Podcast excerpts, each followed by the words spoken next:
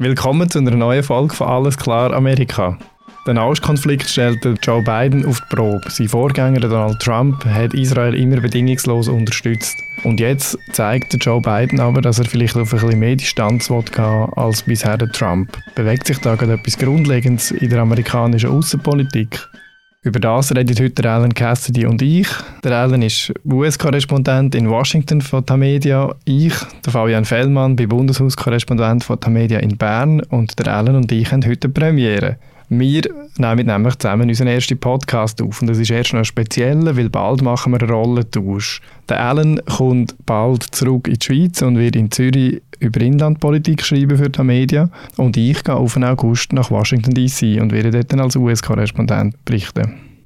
Alan, du bist jetzt kurz vor der Abreise. Packt dich schon ein bisschen die Wehmut? Ja, hoi Fabian. Ähm, ja, schon ein bisschen, es ist halt jetzt eine grosse Abschiedsrunde. Alles letztes Mal machen, hundertmal Abschied sagen allen. Und äh, es ist jetzt halt auch wirklich die schönste Jahreszeit, kannst du dich freuen. Der, der Mai ist der schönste Monat hier. Dann hat es noch nicht so viele Moskitos, es ist noch nicht so typisch, aber es ist einfach immer sonnig. Und ja, das äh, macht einem schon ein bisschen wehmütig. Wie ist es bei dir? Wie groß ist die Vorfreude? Ja, recht gross. Also meine Frau schaut jeden Morgen die Meteo von Washington D.C. an und ähm, nervt sich nachher über den Schweizer Regen und Kälte und sieht, dass es schon wieder über 30 Grad ist zum Teil in D.C. Das stimmt. Aber, ähm, Wobei, gell, im Sommer wechseln wir dann, weil im Sommer, ganz ehrlich, die werde ich nicht vermissen. Das ist die Hölle. und ja, das kann ich mir vorstellen. Ich freue mich jetzt erst mal auf die Hölle. und, und auf was freust du dich in der Schweiz? Ähm, ja, auf Sommerwetter. Nein, äh, äh, auch auf, vor allem auf Familie und Freunde und, und alle wieder ein bisschen näher zu haben. Das ist das, wo man sich, glaube, äh, wo ich mich jetzt am meisten freue drauf. Gut, Alan, wir werden in einer der nächsten Podcast-Folgen noch Gelegenheit haben, ein bisschen mehr über unsere Rolle zu reden. Ich bin vor allem gespannt auf deine Analyse nach vier Jahren USA unter Donald Trump. Ich äh, bin sicher, du hast da einiges zu erzählen.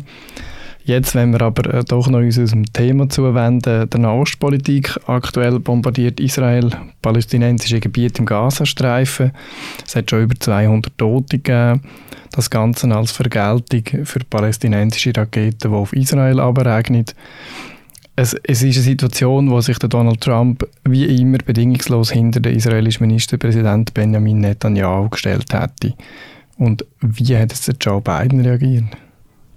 Ja, ich glaube, er hat darauf Verhalten reagiert. Ich glaube, man kann nicht genug betonen, dass der Biden äh, sich aus dem Nahostkonflikt, aus dem Israel-Palästina-Konflikt im Speziellen, hat raushalten Also die beiden Regierung hat ja bis heute eigentlich keine wirklichen Spitzendiplomat in Israel. Es gibt keine Botschafter, es gibt keine Generalkonsul und, und auch der Sondergesandte, den man jetzt geschickt hat, der Hadi Ammer, das ist jetzt nicht, äh, ja, das ist nicht einer aus der Top-Liga, oder? Also das zeigt ein bisschen, er hat das well auf, auf, auf quasi kleinen Flammen behalten, weil er halt sein politisches Kapital und, und außenpolitische Prioritäten auf dem Land auf, auf andere Brennpunkte will legen. China, der Kampf gegen Klimawandel, eben in Russland, Spannungen dort.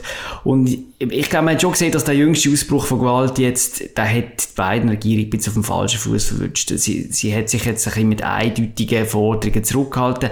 Ich, ich glaube, wir haben den O-Ton von der Jen Psaki, der Sprecherin vom Weißen Haus, wo das recht gut zusammenfasst. Ähm, und wir hören schnell rein. president's objective is clear, which is that he wants to see an end to the violence on the ground, an end to the suffering of the Israeli and the Palestinian people. As I've noted in the past, our focus and our strategy here is to work through quiet, intensive diplomacy. And he's been doing this long enough to know that the best way to end an international conflict is typically not to debate it in public. Das ist Jen Psaki, äh, die Sprecherin von Weißhaus, und sie sagt, ja, der Präsident wähle ein Ende von der Gewalt am Boden, ein Ende vom Leid auf beiden Seiten und, und unsere Konzentration, sagt sie, gilt jetzt der stille Diplomatie. Das heißt, vor der Kamera verteidigt er beiden Israel und im privaten Gespräch soll er dann aber im Netanyahu die Leviten gelesen haben. Ist denn das plausibel? Ich glaube, beim Trump ist es so gewesen, dass er ja oft keinen Unterschied gemacht hat zwischen dem, was er öffentlich gesagt hat und privat, was er vertwittert hat und was er dann den Regierungschef äh, im engeren Kreis gesagt hat, zumindest was nach dem, was man dann noch darüber erfahren über die Treffen. Aber ich glaube, im Fall von beiden ist es schon sehr plausibel. Man muss ja auch sehen, er hat ja auch fast keine andere Wahl. Der Pro-Israel-Konsens ist eine der letzten so überparteilichen Angelegenheiten in Washington. Die USA sind der wichtigste Verbündete und der grösste Geldgeber äh, von militärischer Hilfe äh, zumindest. Und viele in Washington glauben, wenn der Biden nicht jetzt plötzlich über Nacht mit all dem brechen will, dann muss er sich zumindest bis jetzt mit Kritik an Israel ein bisschen zurückhalten. Aber ich glaube schon, dass es denkbar ist, gut denkbar ist, das glauben auch viele Leute, dass er gegenüber dem Netanyahu dann sagt, am Telefon, los jetzt zu, äh, ich unterstütze dich, aber bei mir daheim kippt gerade die politische Meinung, die Stimmung. Entweder du, du stellst das jetzt ab, du sorgst für äh, ein Ende von der Gewalt, für eine Waffe, oder ich muss mich öffentlich anfangen, dann auch distanzieren von dieser Politik. Der Biden gilt ja eigentlich sonst als äh, treuer Unterstützer von Israel. Warum äh, reagiert er denn jetzt plötzlich so? Ja, eben, der Biden kommt schon aus einer Zeit, wo äh, der Israel-Palästina-Konflikt in Washington, sagen wir mal, ein bisschen einseitig durch die israelische Brille angeschaut worden ist. Und, und das ist in seiner ganzen Biografie, das ist ja so, er, er kommt aus dieser Zeit, oder? Er hat, glaube ich, auch mal von einem Schlüsselerlebnis erzählt oder öfter erzählt, wo er bei einem Besuch in Israel äh, im 73, als er erst gerade frisch Senator war, kurz vor dem Yom Kippur-Krieg, der dann ausgebrochen ist, wo ihm eingefahren ist, wie bedroht Israel auch ist von den umliegenden arabischen Ländern.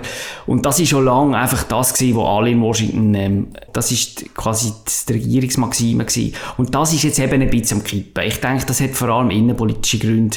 Äh, vor allem bei den Demokraten ist das, was sich jetzt die Lage ein bisschen ändern tut.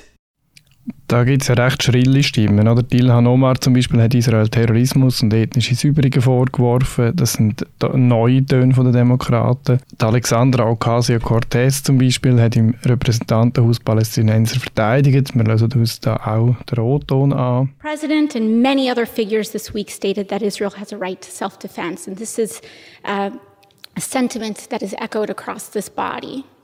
But do Palestinians have a right to survive? Aber sie sagt, alle reden vom Existenzrecht von Israel, aber haben die Palästinenser nicht auch ein Recht darauf zu leben? Woher kommt die Entwicklung bei den Demokraten? Ja, man muss ein bisschen unterscheiden. Es ist vor allem der linke Flügel den Demokraten, wo die Kritik äußert, aber es stimmt, dass die Kritik lauter und breiter wird. Und im Zentrum steht einerseits ja, Kritik an der rechten Regierung von Netanyahu, wo auch nicht neu ist, aber andererseits auch die Lage der Palästinenser, wo eben in früheren Debatten nicht so im Zentrum war. Und es gibt jetzt man könnte vielleicht fast sagen, so eine Art kolonialistischer Diskurs auf der Linken. Es ist auch öfter von Apartheid rede, also auch Ocasio-Cortez hat das schon verwendet. Und äh, was ich interessant finde, ist, es fallen auch Vergleich zwischen den sozialen Protesten der Black Lives Matter Bewegung und der Situation der Palästinenser. Also inwiefern man das wirklich vergleichen kann, sei dahingestellt, aber es ist jetzt, das, das, das hört man jetzt öfter. Und ja, der Biden hat, hat schon die Situation, dass äh, es gibt ja immer noch der moderate Flügel, das ist der dominante, aber auch dort hat sich gerade nach dem letzten Angriff von Israel, ähm, wo zum Beispiel das Pressehaus beschossen wurde, hat es auch von wirklich sehr israelfreundlichen, moderaten Demokraten Kritik gegeben, die man so nicht gehört hat. Und der Biden hat auch wirklich die Situation, dass sich die ganze Gemengelage am ändern ist. Und, und er kann nicht ohne, er kann nicht gegen die eigene Partei regieren in so einer wichtigen Frage und muss darum einfach wahnsinnig Rücksicht nehmen. In Europa wird bei solchen Debatten schnell darüber gestritten, inwiefern so Israel-Kritik antisemitisch ist. Ist das auch in den USA das Thema? Das Thema gibt es schon auch, aber ich glaube nicht, es ist nicht ganz so stark in Europa. Ich, meine, viele auch führende Demokraten sind ja selbst jüdische Glauben. Also zum Beispiel der, der Chuck Schumer, der, der Mehrheitsführer vom Senat, der wichtigste Demokrat, ähm, ist selber jüdisch. Also einfach zum sagen, dass das Argument, dass politische Waffen taugt nicht so viel. Aber es ist schon so, dass es bei den Demokraten Leute gibt, die in der Vergangenheit mit, mit antisemitischen Aussagen aufgefallen sind die Ilan Omar, die du vorher erwähnt hast, ist so eine Person. Und ähm, das wird auch von der, das wird auch von, von der auf politischen Rechten wird das auch entsprechend ausgeschlachtet und den Finger drauf gelegt. Und ähm, ja, also das Argument gibt es, es ist nicht ganz so wichtig wie in Europa, aber es gibt es. Was stellen sich denn die linken Kritiker vor, was die USA soll machen im Nahostkonflikt? Eine Forderung, die man jetzt oft hört, betrifft Militärhilfe. Die USA zahlen ja 3,3 Milliarden Dollar jedes Jahr an Israel, an Militärhilfe. Eine halbe Milliarde kommt noch dazu für die Raketenabwehr. Und es gibt jetzt immer mehr Demokraten, die fordern, dass man die Hilfe an Bedingungen knüpft. Und dass man sie halt auch wirklich ähm, quasi zumindest droht, sie einzustellen oder zu schwächen, wenn es zu Menschenrechtsverletzungen kommt, wie jetzt aktuell in dem Konflikt, oder? Dass das härter geknüpft wird. Und dann gibt es zum Beispiel auch aktuell im Kongress, ähm, die beiden Regierungen möchten eine Waffenlieferung von, glaube 700 Millionen Dollar an Israel tätigen von so Hightech-Waffen. Das muss durch einen Kongress und dort gibt es jetzt Demokraten, die sagen halt, äh, solange die Situation anhebt äh, in, in, Gaza, in Israel, äh, tun wir das nicht einfach so durchwinken. Und, und ich glaube, das Dritte ist dann halt äh, das Verhalten von den USA im UNO-Sicherheitsrat, sie ja regelmäßig ähm, quasi das Veto einlegen, wenn, wenn Israel kritische Sachen zur Abstimmung kommen, das ist etwas, wo die, die Linke sagt, ja, das können wir nicht mehr so machen da müssen wir mit dem Veto aufhören. Das, ich glaube, das sind die wichtigsten Punkte. Haben Sie denn irgendeine Chance, dass Sie mit dem durchdringen und eine Mehrheit finden, zum Beispiel mit der Waffenlieferung im Kongress?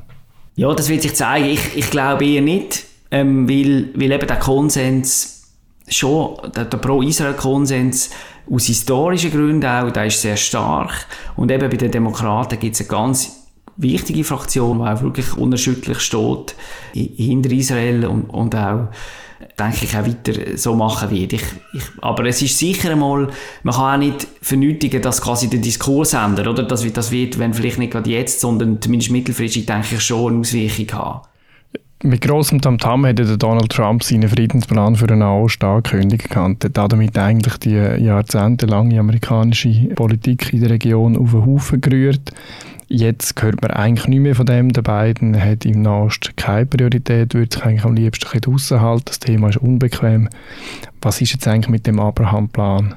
Man muss sich unterscheiden. Auf der politischen Rechte ist jetzt das Argument natürlich auch, kaum ist der Trump weg, äh, der große Friedensstifter Trump explodiert ähm, quasi das Pulverfass in Nahen Osten wieder. Wenn doch nur der Trump noch da wäre, wäre das nicht passiert. Das ist das Argument auf der Rechten.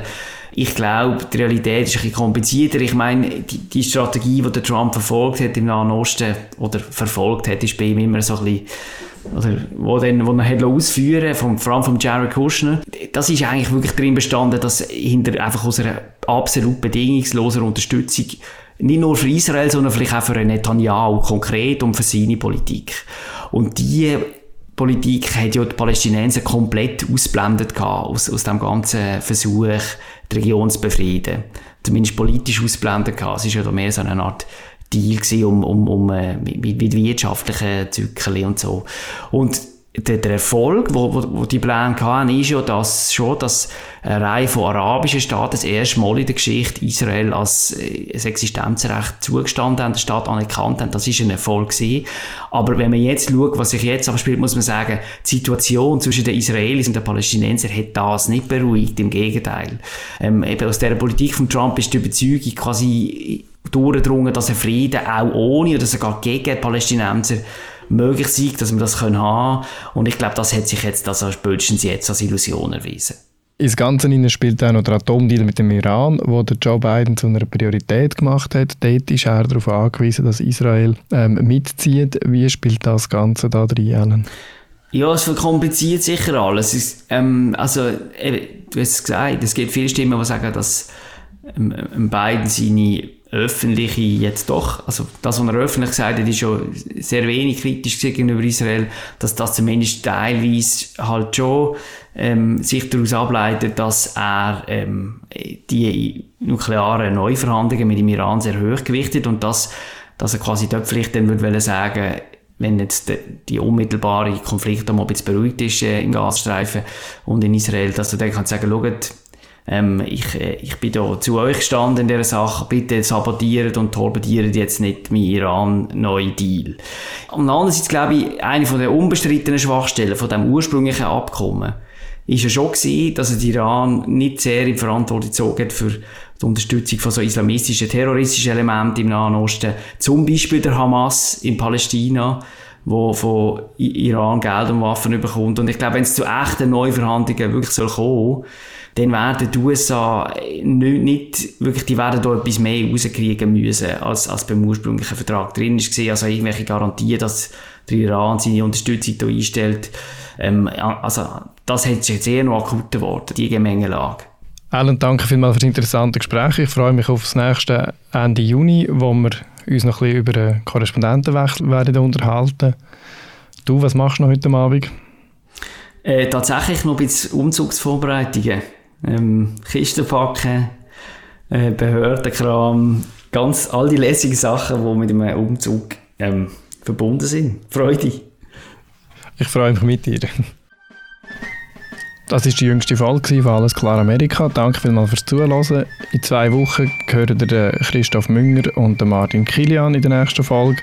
Und uns hören ihr wieder in einem Monat, wenn es hoffentlich richtig Sommer ist.